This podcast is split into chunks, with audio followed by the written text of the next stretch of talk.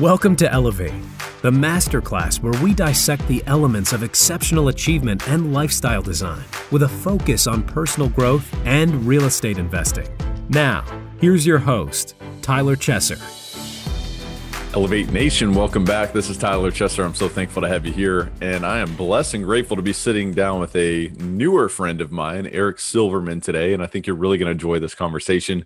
I met Eric uh, over the summer actually at a conference, a virtual conference during COVID, a virtual real estate conference. And, uh, you know, he really struck me immediately as somebody that I wanted to, you know, wanted to know not only as somebody that's been really successful in the business, and the real estate business, but also just a really genuine guy and um, someone that, you know, hasn't forgotten who he is and and uh, all of that you know all the great things um, you know amidst kind of rising to you know meteoric success in real estate and in business and in life. You know he's just a genuine guy. So i hope you enjoy this conversation. I know that you will. And are you ready to take it to another level? Because absolutely today is that day. There's always another level and we're going to take it to the next level. And i want to welcome you back to the show where we sit down for mind expanding conversations with influential authorities in real estate as well as top experts in other industries and disciplines. This is for leaders, entrepreneurs, and real estate investors who have a burning desire for the extraordinary, which to me really lights me up. It really amps me up because I have a desire for the extraordinary. And so if you're here, you likely do as well, or at least a curiosity about what does the extraordinary look like. And so it is our mission to identify and apply how the best of the best raise the bar personally and professionally to achieve greatness in real estate and beyond.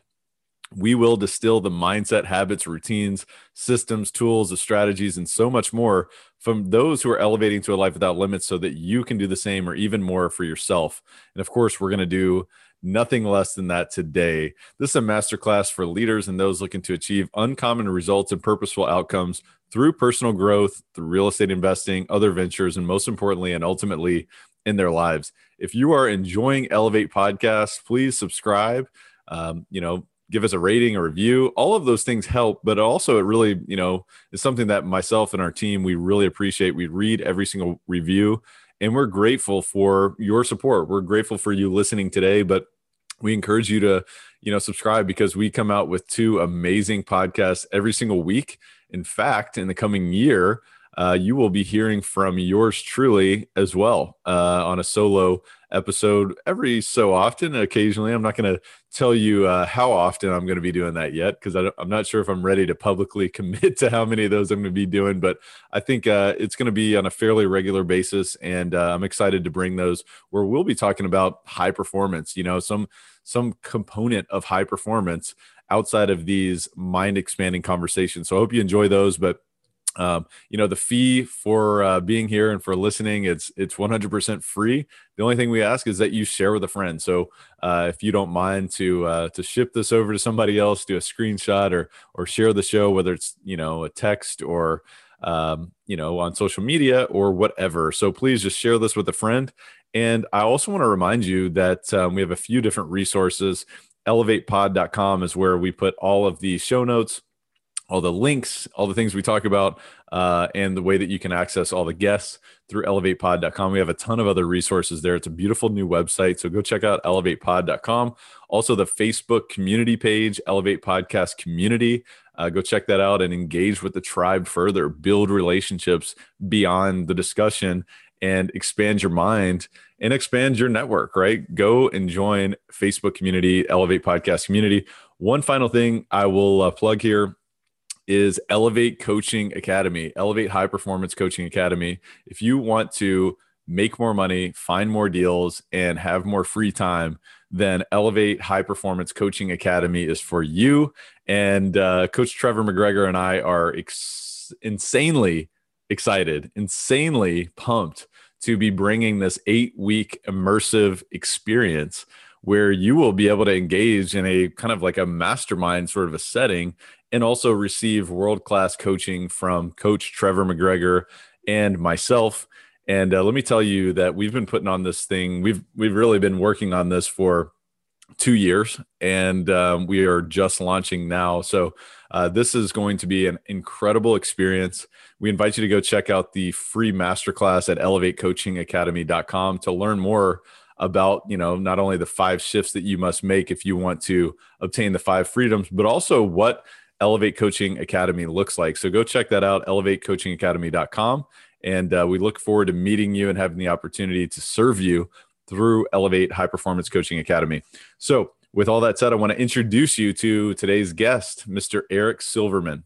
Eric Silverman is a founder and managing partner of Eastham Capital, a private real estate investment business based in Boca Raton, Florida. Eastham Capital launched its first fund in 2007 and now it is now raising its sixth fund in 2020 and uh, we're recording this at the very very end of 2020 and eastham capital invests in multifamily properties sourced and managed by a diverse network of local and real estate regional real estate owners and operators who have established successful track records of acquisition renovation management and disposition of distressed real estate assets they strive to achieve superior risk adjusted returns for their investors through the revitalization of distressed residential real estate. I love this because it's not only registered, but it's a phenomenal quote um, that, you know, actually I learned from Eric the first time I met him was that he says, We fix properties, not neighborhoods. What a powerful distinction because it's going to be an uphill battle if you're truly changing neighborhoods and you better have control of a lot of real estate um, in that vicinity to be able to do so. Uh, so I think that's just a powerful distinction in it in and of itself. So really, really powerful. But he's also a f- co-founder. I'm sorry, he's a founder of St. James Capital, a Bloomfield uh, Bloomfield Hills, Michigan-based FHA-approved lender specializing in multifamily residential housing, uh, financial services. And uh, they were sold in 2012. And man, he's he's done a lot of exciting things. Um, you know, also he graduated from Bow, Bowdoin College in Brunswick, Maine in 85 with an AB in mathematics. He's currently the chair of the advisory board for the Bowdoin College uh, Museum of Art. And he also earned his Master of Science degree in management with a concentration in finance from the MIT Sloan School of Management in Cambridge, Massachusetts. He is an active alumnus of MIT where he currently serves on the board of the MIT Museum. So, just a few insights into who Eric Silverman is. And let me just tell you, he's an amazing individual and he's absolutely multifaceted with a phenomenal background and a track record that's really second to none in many ways. So I invite you to, you know, take notes and um, enjoy this very insightful real estate and otherwise conversation with Mr. Eric Silverman. Eric, my friend, welcome to the show. How are you? I'm doing well, Tyler. Thanks for having me. Well, it's my pleasure. And uh, I was reflecting a little bit earlier on our initial time we met, and I really enjoyed it because you're just a, a nice guy. You're a giving individual, but also, you know, you've experienced a, a high degree of success. So I just appreciate that about you. And, um, you know, tell me and uh, Elevate Nation a little bit more about yourself behind the bio. We've already really talked about, you know, all the accolades and who you are, kind of public image, but who is Eric Silverman as a man? Who am I? Well, I'll, I'll, tell you that um, when I meet new people, I like to trade life stories. And when I trade life stories, I have one rule and one option. And the rule is you have to start with where you're born. And the option is you can go first or second. So I will deliver this to myself and go first. Tyler, you can choose to say whatever you want about yourself. There we go. Seeing, seeing as you're introducing me to your community, I'm happy to start. So I was born in Detroit, Michigan, and I was born into a family in the apartment business. So you could argue I've been in the apartment business my whole life. My dad started building apartments in the 60s actually in the 50s and 60s. And uh, I'm 57. I was born in 63. So that was a while ago. And uh, it turned out I never really worked directly in that business. I had have an older brother and an older cousin who were working in that business. I didn't want to go into business with them. Let's put it that way. So I got the heck out of Detroit and I went out. I went to school out east and uh, I've been out east. I was out east in Boston for 35 plus years, and I moved myself and my business down to Florida about five years ago. Um, I've always been in and around the apartment business and about the real estate uh, investment and finance business. I've actually started two mortgage companies, both a residential mortgage company and a commercial mortgage company. The commercial mortgage company was a HUD lender. Uh, that HUD lender mortgage company is now inside of Grandbridge, believe it or not. Interesting. Go, go figure. Everybody ends up someplace like Grandbridge. we ended up there through SunTrust, through Guggenheim Pillar, SunTrust, et cetera. It doesn't matter. We're now part of Grandbridge, I guess. Um, not a business I own anymore. They paid me for that one. and then um, I ran a company called Rent Grow, which is in the credit and criminal background check business. I, I took over running that company in the mid 90s and I was chairman for a number of years. And in 2010, we sold that to a little company called Yardi. Maybe some yeah. of your listeners have heard of Yardi. Tiny little company there. Yeah. Tiny little company. So if you use background checks from Yardi, that was the company that I ran. Um, and, you know, in addition to that, I'd been an investor in apartments, you know, with my own capital for over 25 years. And uh, 14 years ago, we started Eastham Capital. That's the name on the door over there. And um, are uh, you know i guess i'll get more into my business but that's me. I'm married. I've got two daughters. They're 25 and 23 they're both working hard for a living from home at this point. One's here with us and down in south florida. She moved uh, down to be with us during covid. And my other daughter's encamped in brooklyn new york so Interesting. They're both, they're both, working hard and doing well. Not in my business. One's an animator. My New York daughter is an animator, and my Boston daughter is a, a writer. Uh, she actually writes for a real estate technology company called Rental Beast. She oh, interesting. All of their communications. So, little promo for Rental Beast. Check out Rental Beast. It's very much in our big space of the rental world. Yeah, that's awesome. Well, I'm, I'm making a note of that um, because there's, you know, there's so many different businesses that support, you know, our business and there's so many different right. arms. But I love your background in terms of, you know, growing up in the business to then, you know, your curiosity taking you out east for for your studies and and then obviously moving your business down south as well. But also, you know, just your growth uh, throughout these years. And I'm sure you've learned so much just as a leader, as an innovator as a business practitioner um, throughout all these years. So I, d- I definitely want to dive into all that. But um, you know, I, I, guess what are you most, I guess, exhilarated about these days? You know, from from where you've come from to where you are now, and then I'd love to look back and kind of distill some wisdom. But what what is really kind of getting you most excited as you push forward with Eastham Capital now? Sure. Well, there's a um, tremendous bias that has been uh, going on now for a little while towards rentals and what I'll call United States being renter nation. So I'll go really big picture. I don't know if I've stepped you through this before, but when you think about what's going on now, I think it's important to reflect on prior times in America. And coming out of World War II, 1945, uh, you know, just 75 years ago, no big deal. Um, you know, we, be, we were very much homeowner nation. And there was a lot of public policies. Um, Fannie Mae was created during that time period. There was social pressure to own a home. Um, there was tax provisions that benefited homeowners through the mortgage deduction, et cetera, et cetera. And then that, in my opinion, that homeowner nation in America went unabated for 60 years, six zero, until about 2005. And from 1945 to 2005. And things started to change as we led into the financial crisis and the frankly overbuilding and overbuying of single family homes. And it's, you know, in my opinion, we're 15 years into this change to renter nation. Not to say there weren't rental units in America, there were a lot of them. But um, this idea that renting is acceptable and, and, and uh, uh, is a, a great form of living in America uh, really has ha- improved significantly. And I don't think there's going to be Tyler any put any letdown over the next.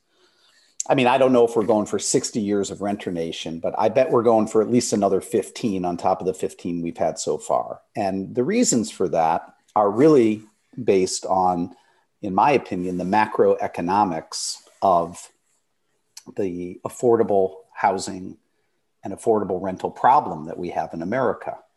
and um, I know this is a long answer to a short question, but let me just continue and talk a little bit about how I see this world. Um, I think about it in two ways. I think about it in supply and demand, you know, the two big drivers of a macroeconomic equation.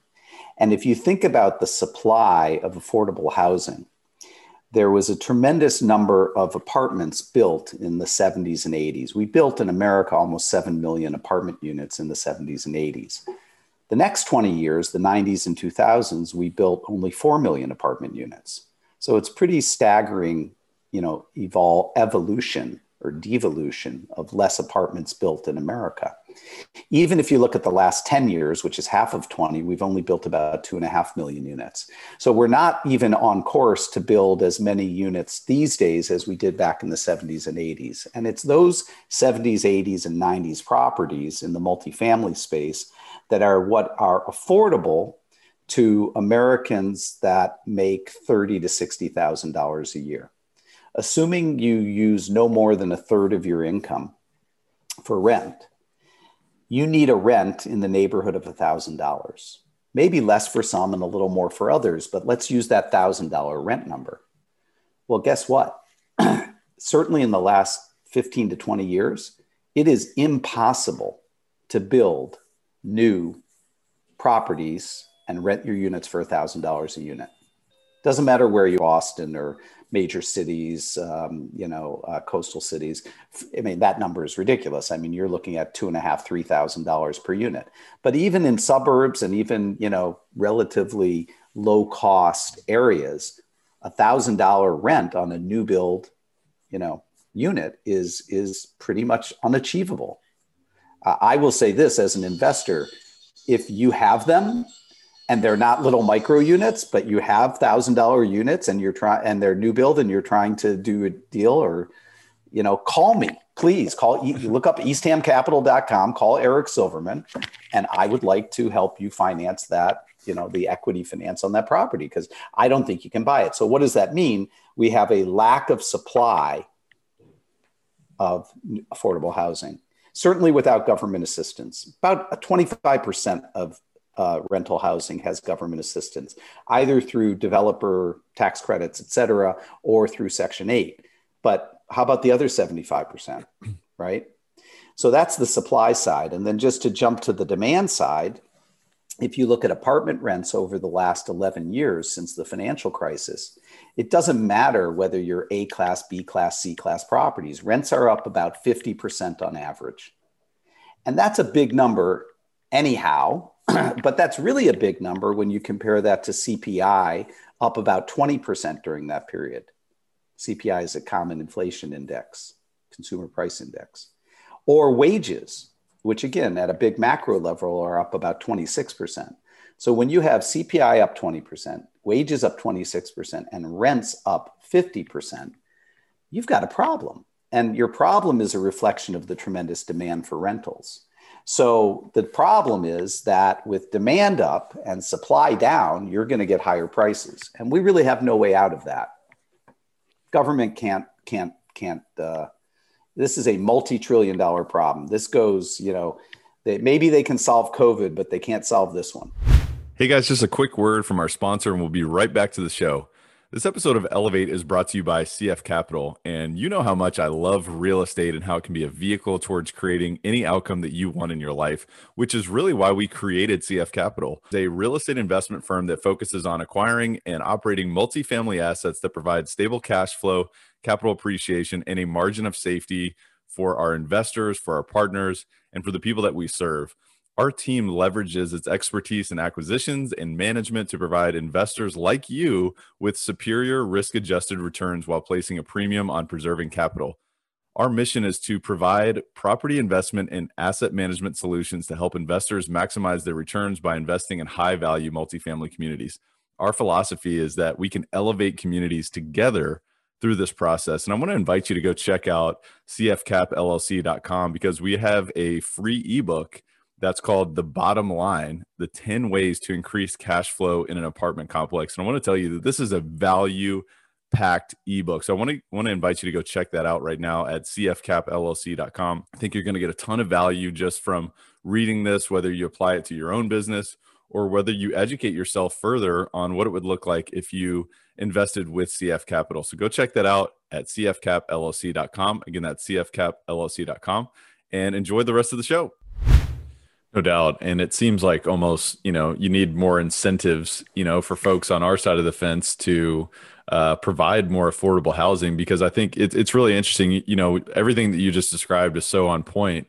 And then also, if you think about from you know the capital markets and you know the supply and demand from a yield perspective, you know, right. it's continued compression across the landscape, and also just reflecting on 2020, looking back at different asset classes um, that have ex- experienced more extreme distress than multifamily specifically, uh, as well as you know industrial has been one of the uh, beneficiaries in addition to multifamily but most of that capital has now been focused on multifamily as being a place that is much more stable secure safe uh, downside protection because of all the reasons that you just described.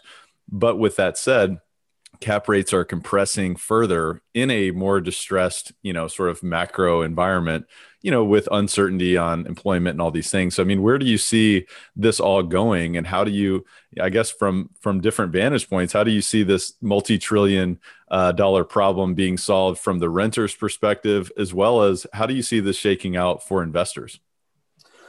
Okay, that's uh, really that. Now that was a long question, not a short question. You're rubbing off on me here. Come on. All right, fair enough. Um, well, here's what I see.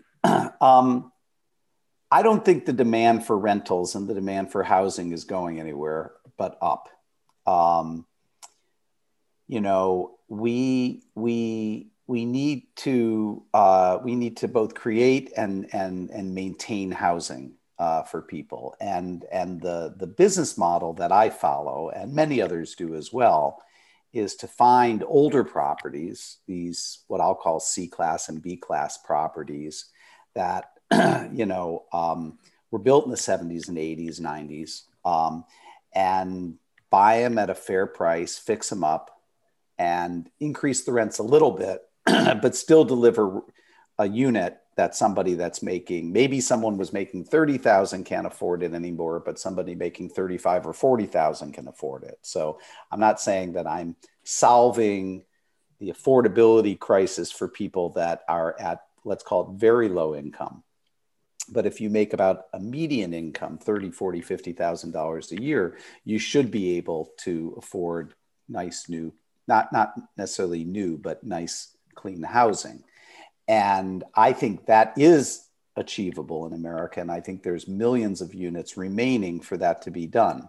People say, "Oh, we've run out of we've run out of the units to do the value add programs on." That's just not true.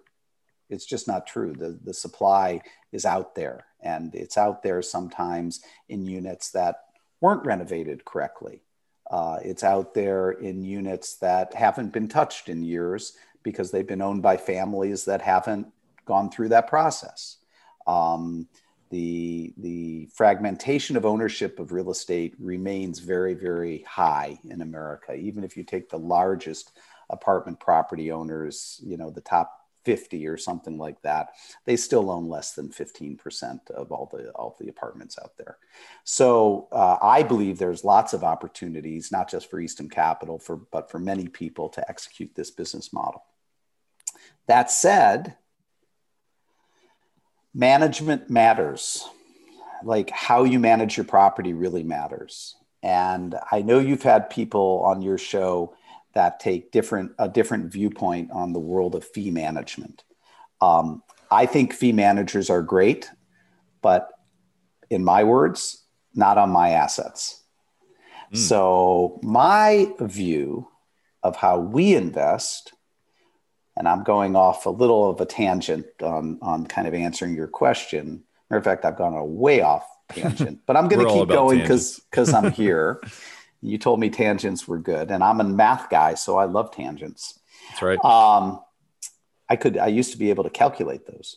Anyhow, um, so so my point is that I think there is a misunderstood premium for me for great operations and great management.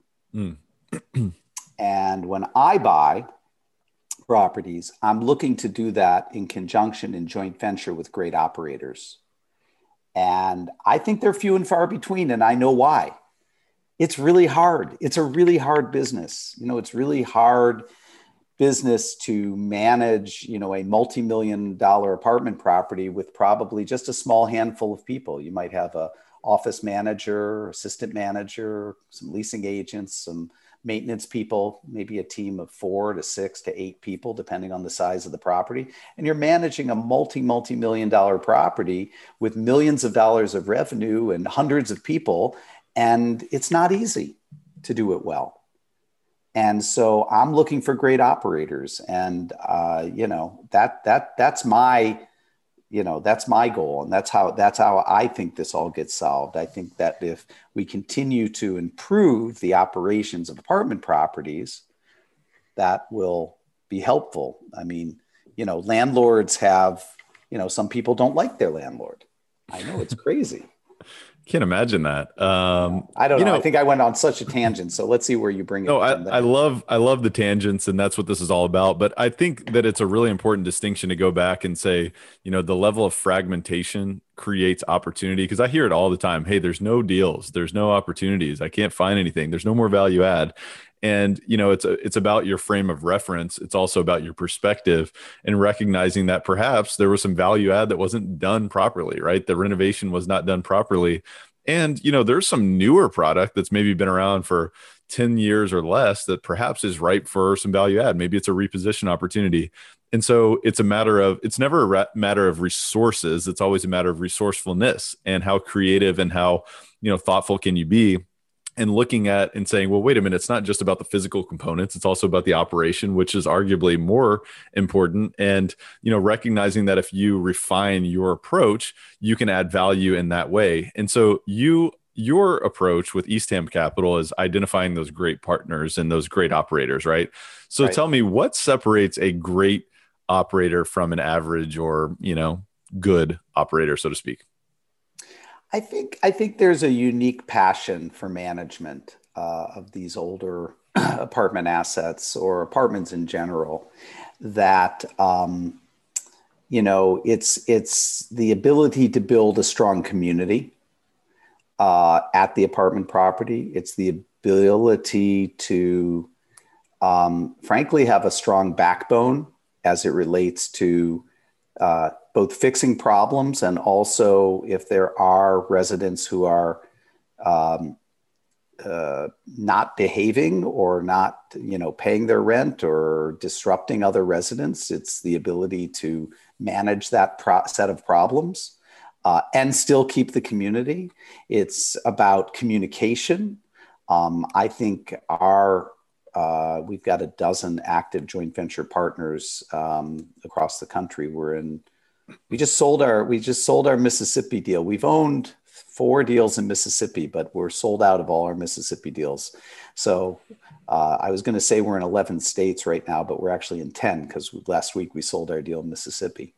But the point I want to make is that I, I, I think great operators, you know, we've seen this during COVID, especially where they, you know, really try and make a big effort to communicate with the residents about what's going on, what to expect, um, how to how to how to handle this crisis. And so, um, I'm not sure that it's something that can be taught. I think it's something that's somewhere between you can teach it, but you got to kind of learn it and it's uh, it's it's a little subjective uh, mm-hmm. as opposed to objective in terms of trying to figure out who really is a great operator and has a passion for managing these these older assets that then get turned over.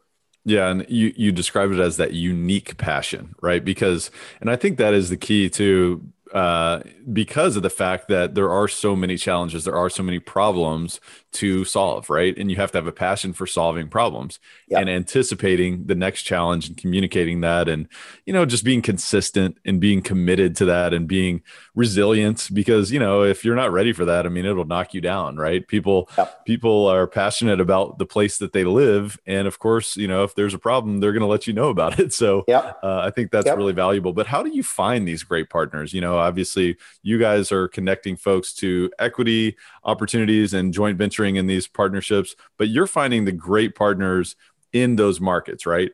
And how are you locating them? And obviously, I would imagine it has a lot to do with your depth of network and your relationships that you've built over the years. But is there anything else that you point to? Yeah, well, you know, like many things in life, you know, the harder I work, the luckier I get. It's crazy that way. Mm-hmm. But we we set up a business model when we started Eastham, and we did two things. um, that I think are instructive that people can use. So I'm going to give two ideas that we use, and then you can steal these ideas as you like and use them use them yourself. So the first thing we did was we set up. Uh, now let me let me go to the the the. Now I got to do this first because this doesn't answer the question, but to answer your question, I've got to explain our five rules. Okay? Thank you. So, so to fully answer your question, I've got to say that if you're going to do business with Eastham Capital, you're going to go to our website. You may go to our website. You're going to find our investment strategy, and you're going to find five rules. We actually call them guidelines on the website, but frankly, internally, they're rules. And here's our rule: everything we buy is an apartment for rent. It's somewhere in the United States of America. And everything we do is a joint venture. We never go out and buy 100% of the property, but we always own a majority. So who are these joint venture partners? Well, number one, rule number one is they're local to the market. They're already in the market owning and managing property. Eventually, I'm going to tell you how I find these guys and these guys and gals and people and companies. But number one, they need to be local to the market. Number two, they need to put real skin in the game. Our typical equity split is 80 20. Now, the typical split in the market is 90 90 10 or 95 5 we like more skin in the game. That you could argue that makes us less competitive because there are equity providers that put up more, a bigger percentage of the equity. And my answer to that is I don't care. I want aligned partners. I want partners that put skin in the game and are aligned with us. And I understand that, you know, sometimes people can't do that, but that's, you know, that's important to us. The third rule is that we only invest with groups that self manage. And it's back to that subjective decision whether they're great managers. And I am going to come back to how we find them. The fourth rule is we fix properties, not neighborhoods, which we've trademarked. Love that. Love that. Okay. And we don't think like a developer. I don't say I will build it and they will come. Usually I'm saying they live down the street you know they're paying a thousand bucks a, a month down the street can i buy this property that where they're only paying $800 a month and fix it up and improve it and get $1,000 rents after a few years uh, and a lot of fixes.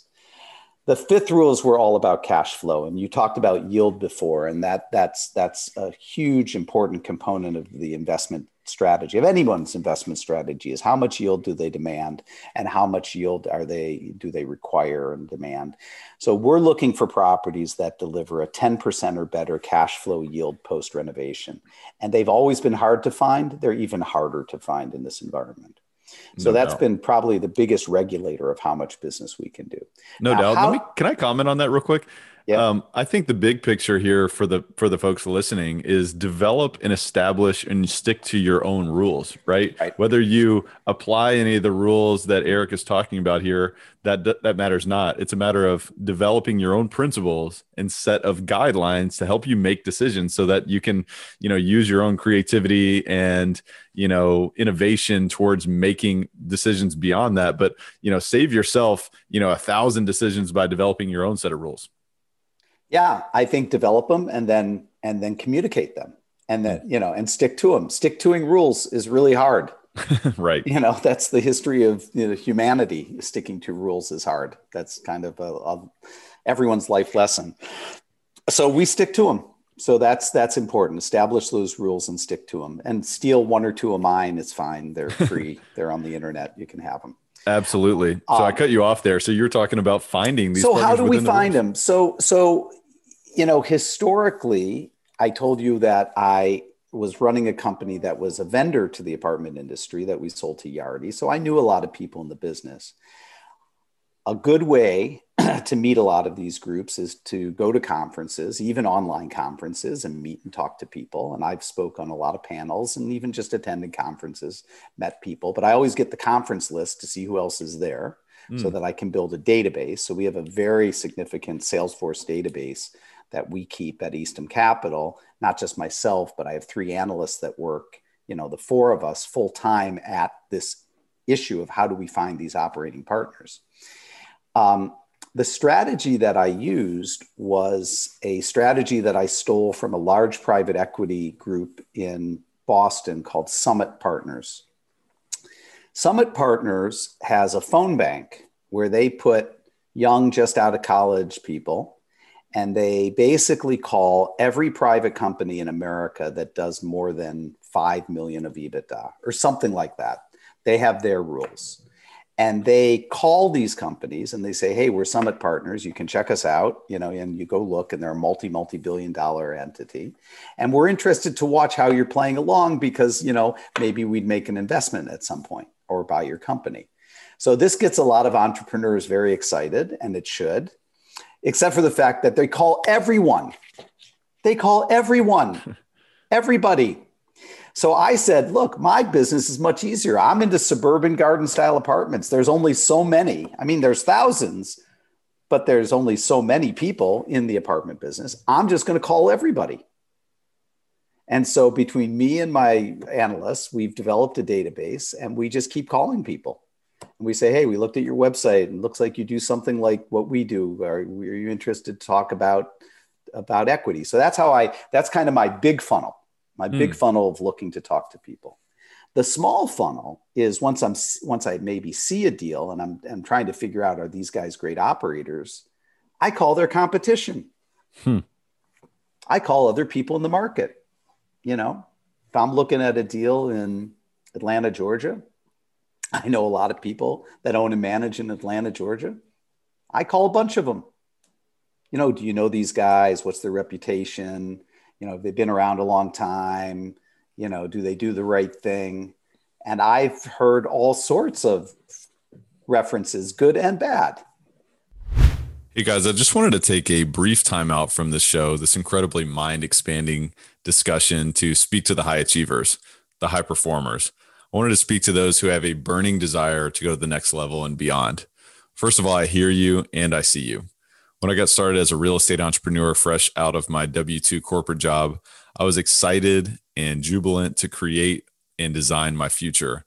At the same time, my business and life was filled with confusion, filled with fear, doubt, uncertainty, and to be honest with you, sometimes even sleepless nights and hopelessness, even while experiencing what many would have considered substantial success. Ultimately, I mustered up the courage to hire one of the world's top high performance business coaches to work directly with me on creating strategies, systems, and profound shifts towards accelerating my multifaceted performance and to become an industry leader. After years of investing significant resources into myself and in my business through this process, I am now paying it forward as a high performance coach to those who feel called to elevate to the extraordinary wherever you are right now, you know deep down that you have it within you to be great. If you're someone who's seriously looking to elevate your business, your real estate portfolio, your cash flow, your deal flow, your network, your net worth, your lifestyle, and ultimately your life right now and ongoing for the rest of your life, I have a message for you. Because if that's you, then I invite you to visit coachwithtyler.com. I have limited coaching spots available to guide people like you who want to substantially close the gap from where you are to where you want to be. These are first come, first serve, and demand high touch, one to one focus from me directly to you. And this is not for everyone. This is only for those who are decisive, committed, and willing to do whatever it takes. It's only for those willing to play full out and invest time, energy, and resources into themselves to achieve greatness in real estate investing and beyond, which is what we're all about on this podcast.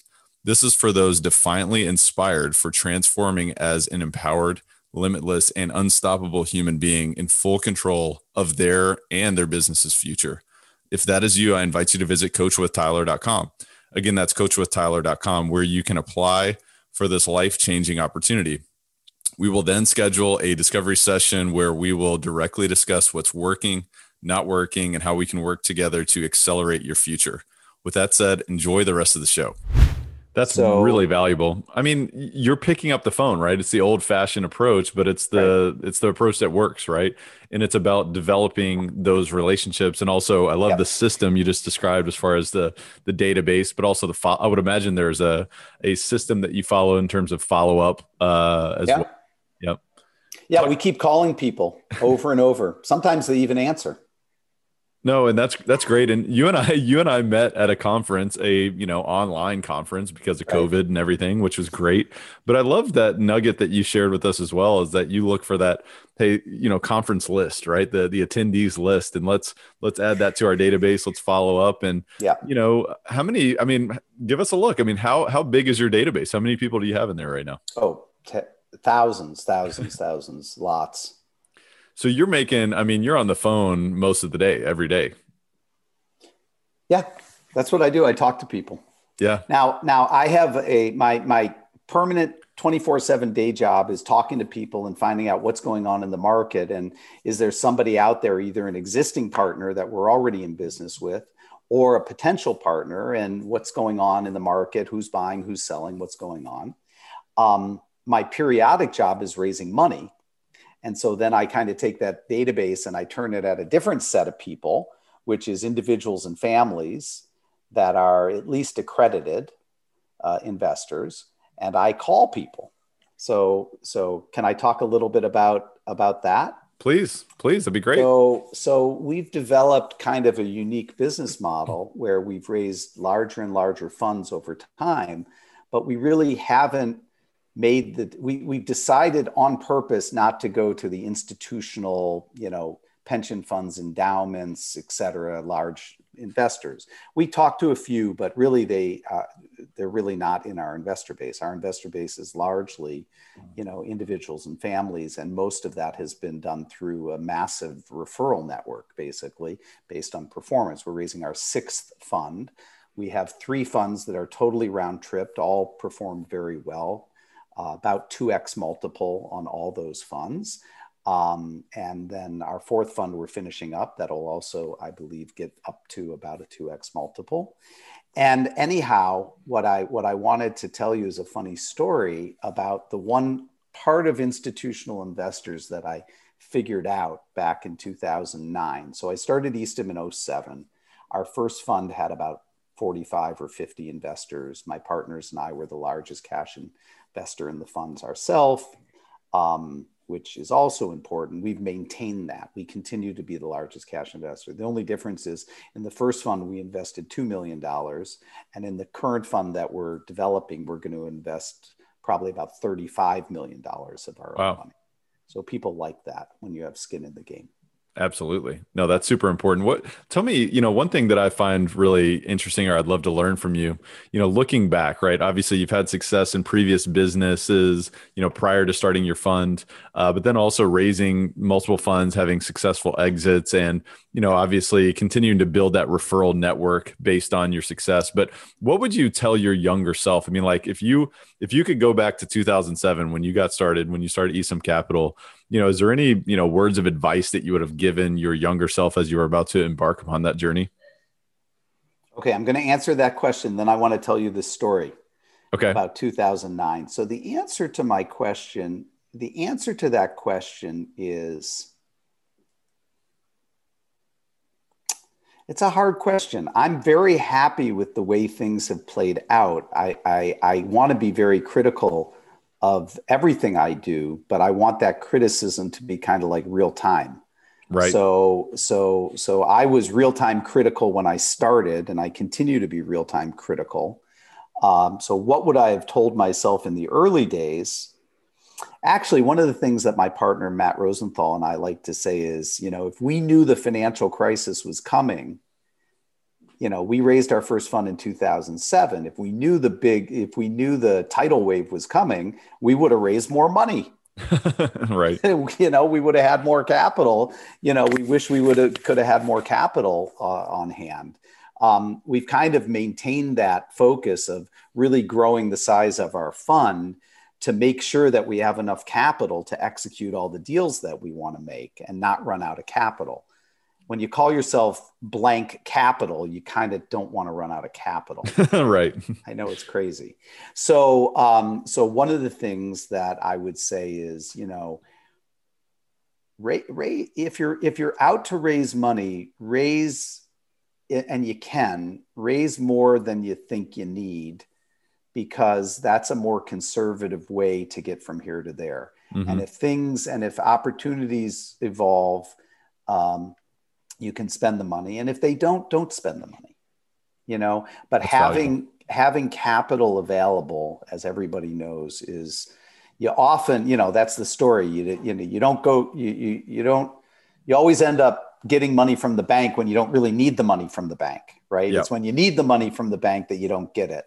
So the point is if you are in the business of raising capital don't don't short the deals. Maybe add maybe maybe raise more money which which which all things equal might lower your yield you know so mm-hmm. lower your yield 1 or 2% and take more money and take and have more flexibility for things that come about either good or bad things that come about so that's one thing i'd say that's so great. let me tell you my story about how i got into and i bet some of your listeners uh, either already do or are considering selling to rias registered investment advisors so um, I didn't really know about this whole world uh, until we started raising money. And I started noticing that most of my investors used RIAs. You know, they were wealthy people and they used RIAs. Some of them used Merrill Lynch, Goldman Sachs, some of the big brokerage firms, but many of them used small or smaller private companies that manage wealth. And I said, okay, well, that's where the money is, right? Like the guy that robs the banks, that's where the money is. So if the money's at the IRAs, I got to pitch the RIAs. So you made a comment about picking up the phone. So I found from 2009 this list of the big dogs of RIAs, the big dog list, okay? 500 RIAs. So in 2009 when i launched raising my started very end of 2009 i started raising my second fund. I start i called the list. I just called 500 people. And you know some even picked up the phone and i actually found two rias that invested with us and they still invest with us. And and uh, you know it's just raw effort.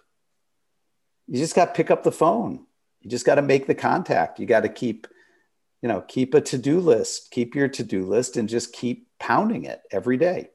Yes. No, that's super valuable. Tell me, you know, aside from that raw effort, you know, what are some other philosophies that you have personally that, you know, not only apply to your life, but also your business and just your desire for continued excellence? I mean, is there any other philosophies that you point to? Uh, return people's calls.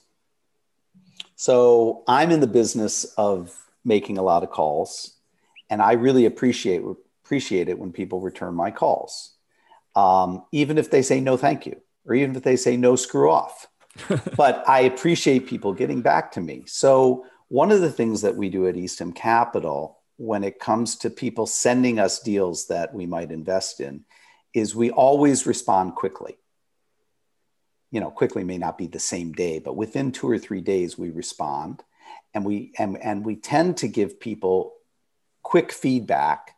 And i'm sure you could talk to maybe some of the people listening to your podcast have have had the uh, the not the benefit per se but the disaster of sending eastham capital a deal and having us say no. But um, but we try to say no quickly. So i think you know, and you know, responding to people's calls as best you can. If someone, you know, send if someone sends you, you know, some crazy offer by the internet that's obviously a, you know, they're sending it out to a thousand people and they maybe they tweak it just a little bit to identify you.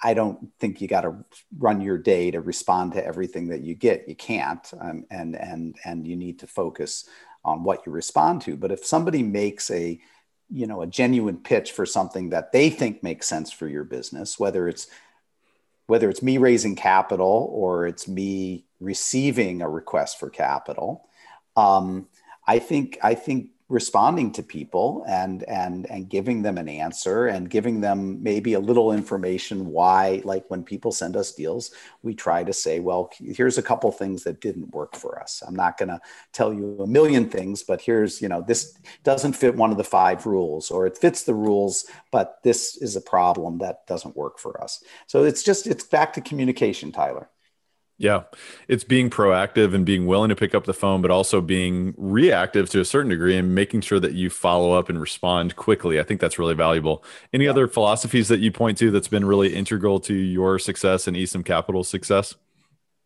Well, I think that uh, the I one of the other misunderstandings I believe in real estate is that it's it's not a numbers business. It's not a bricks and sticks business. It's a people business.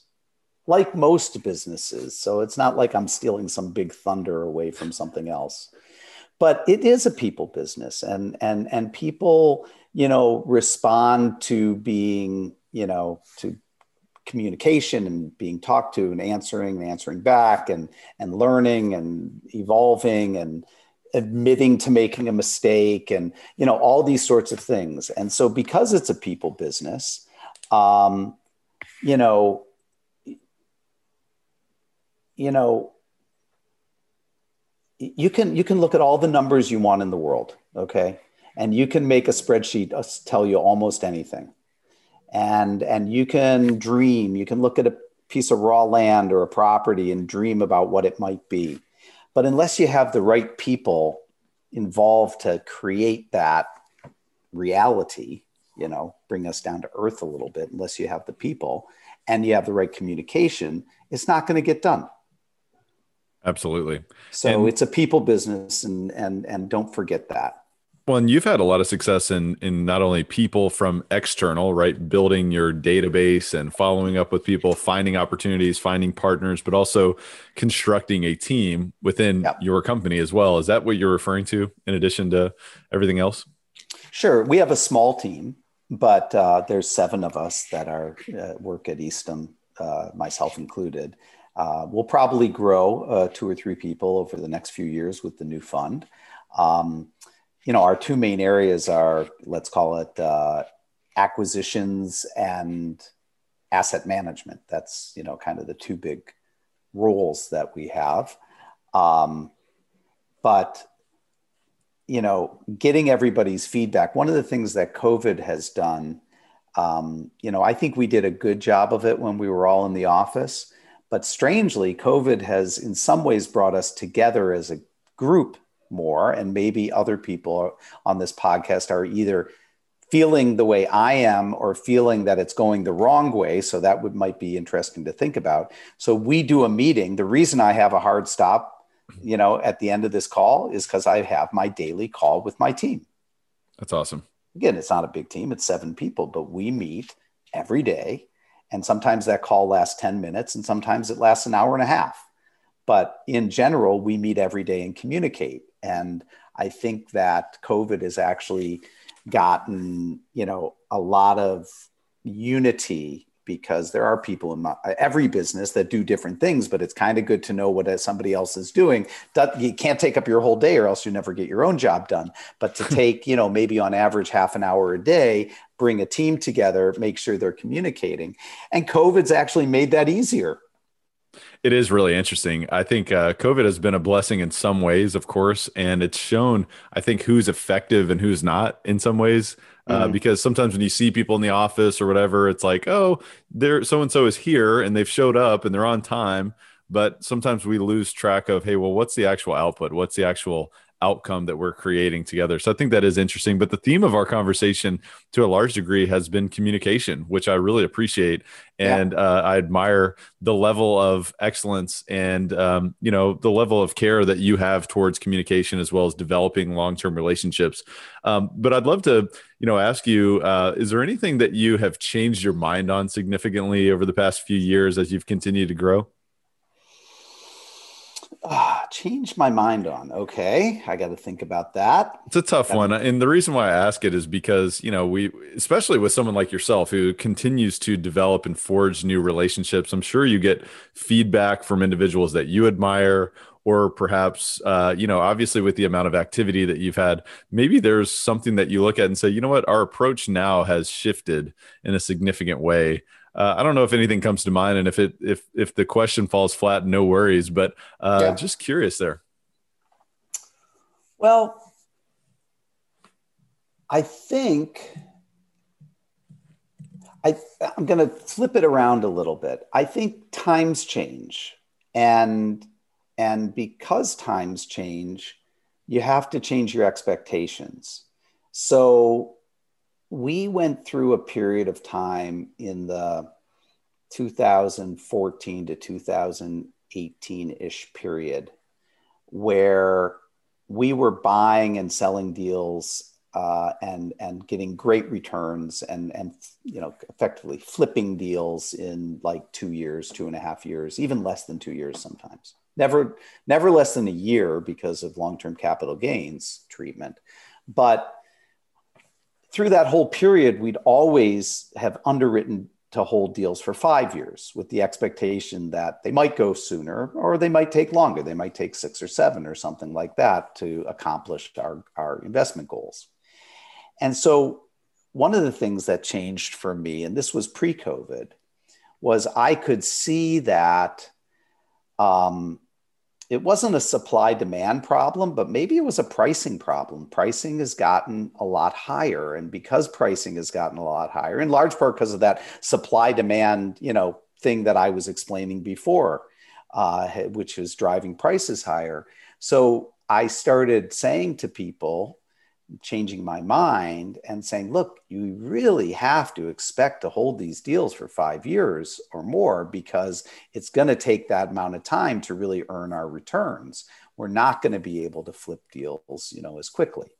So has that played out? Well, we did some financings in 2017 18 where we took on debt that was really we really couldn't or shouldn't refinance in the first five years, kind of with that mentality. And that, those deals are working fine, and that's worked out. Although those rates are higher, you know, we were borrowing at, you know, the ungodly rate of four and three quarters.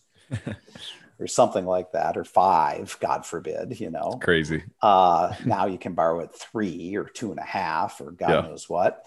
Um, so, so we did those deals with that mentality.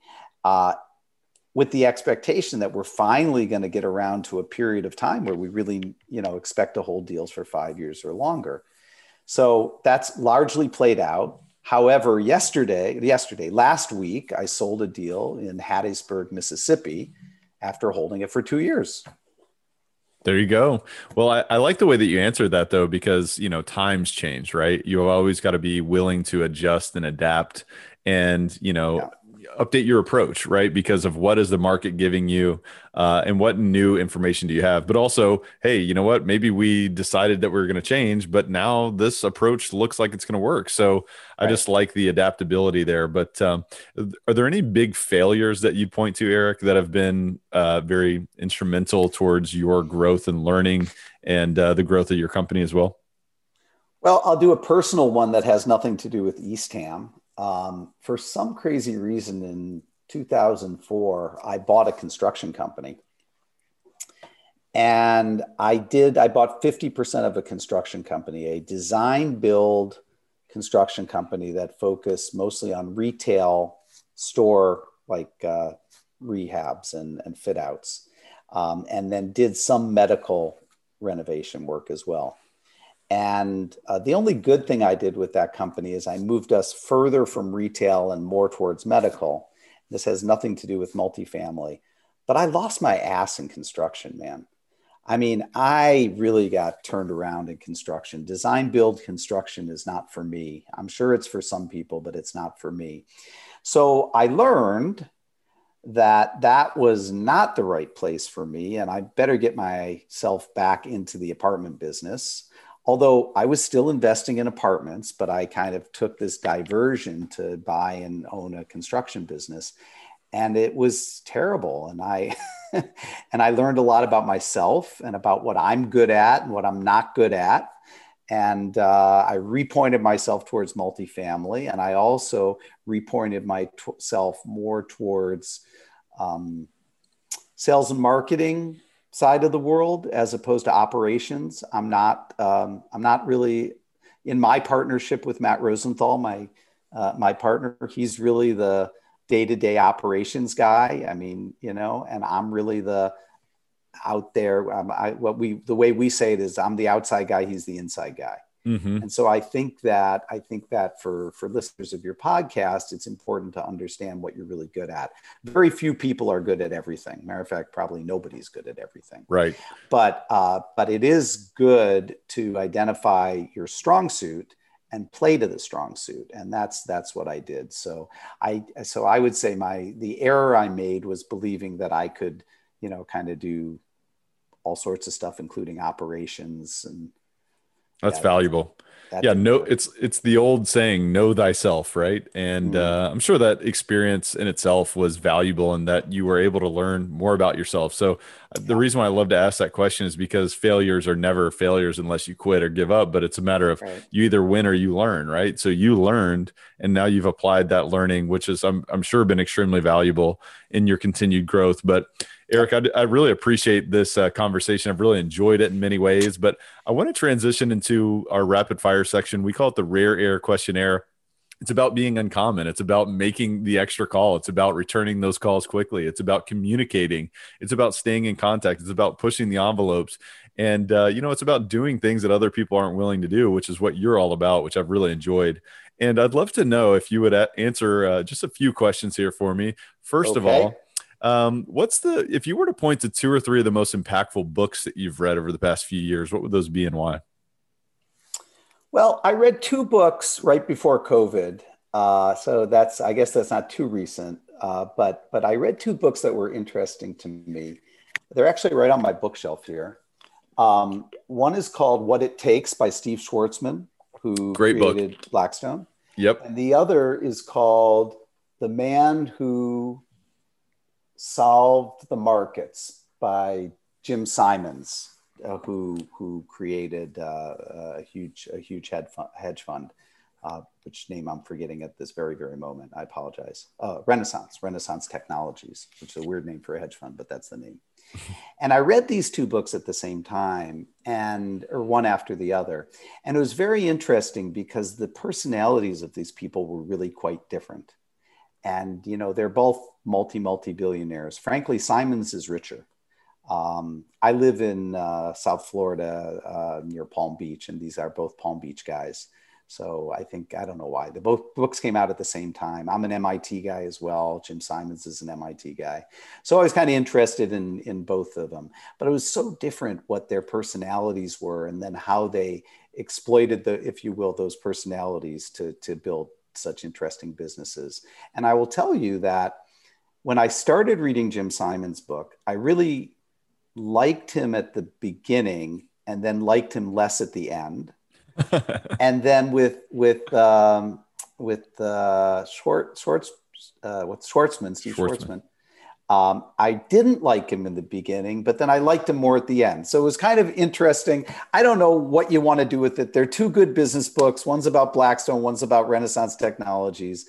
Um, they're now a year old because it was a year ago I read them. But I don't know. When you ask me, uh, that's my answer. Yeah, no, I, I, read what it takes, and I will definitely plug that it was a fantastic read and um, inspiring. You know, because uh, anything is possible, and you you want to talk about somebody who thought big and created massive results. I mean, that's that's right. an absolute reference, and um, I'll have to check out the man who solved the markets as well. So thank you for Good.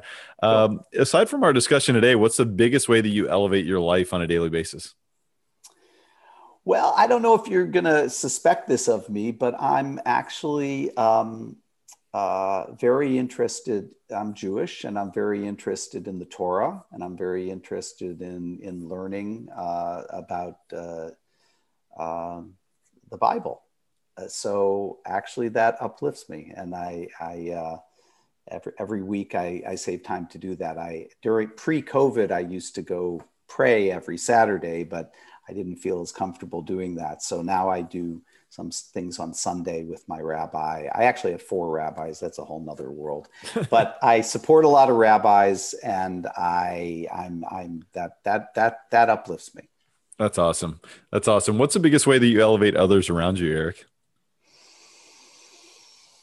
Uh, I try and help people. I try and help a lot of people. Um, it's not just with money, but also with time. I try and listen well. Um, and I try and be a good sounding board for people. Um, I like connecting people. Um, that's probably my highest value in life beyond all the numbers and finance, money and business. I, I'm a connector. I like connecting people. Yes, you are. There's no doubt about that. Eric, I have really, really enjoyed this conversation. Really appreciate you taking time. I look forward to continuing to communicate with you offline as well. But um, cool. parting thoughts or words of wisdom that you share with Elevate Nation today? Um, I guess what I'd say is be nice. It gets you a lot further. There you go. Drop the mic, my man. Well, uh, you are absolutely nice. Every time I get a call from you, I know that it's going to be uh, an enjoyable call, and I appreciate you so much. But um, you know, tell the listeners how they can learn more about you and Eastham Capital. All righty. Well, there it is up on the wall right there, Eastham Capital. Uh, www.easthamcapital, E A S T H A M C A P I T A L. Take a look at our website. And if you have a deal that you're looking to finance, that you think meets our five rules, please call or write. If you are looking to invest with us because you're a qualified investor and you'd like to learn more about our new fund, Six, which is launching, uh, we'll do our initial capital call early next year. Uh, please call me. Outstanding. and you know he will return the call and uh, we'll hold him accountable to that. So, Eric, this has been absolutely outstanding. And uh, I want to encourage uh, Elevate Nation to absolutely reach out to Eric and learn more about Eastham Capital. Go to their website. We'll put a link in the show notes as to how you can do that. And I want to encourage you to re listen to this show because there is a ton of nuggets of wisdom here that you can apply to your business immediately. And that's really the key. It's about applying, right? Identify and apply, take massive action, but also share with someone else. Who can you share with on your team some distinctions that you learned? And I always encourage folks to delineate what are your top three key distinctions that you can not only apply, but you can share with someone else because, you know, teaching is uh, sometimes the, the best way to learn. And uh, repetition is the mother mother of all skills. So I would encourage you to re-listen to this show. And uh, until next time, Eric, thank you so much for being on the show. Thank you, Tyler. Be well. Have a great day. You too. Elevate Nation, thank you so much for being here. Thank you for listening to Elevate. If you enjoyed this episode, be sure to rate, review, subscribe, and pay it forward by sharing with a friend. Most importantly, take this opportunity to elevate your results by taking immediate action on what you learned. For more, visit elevatepod.com.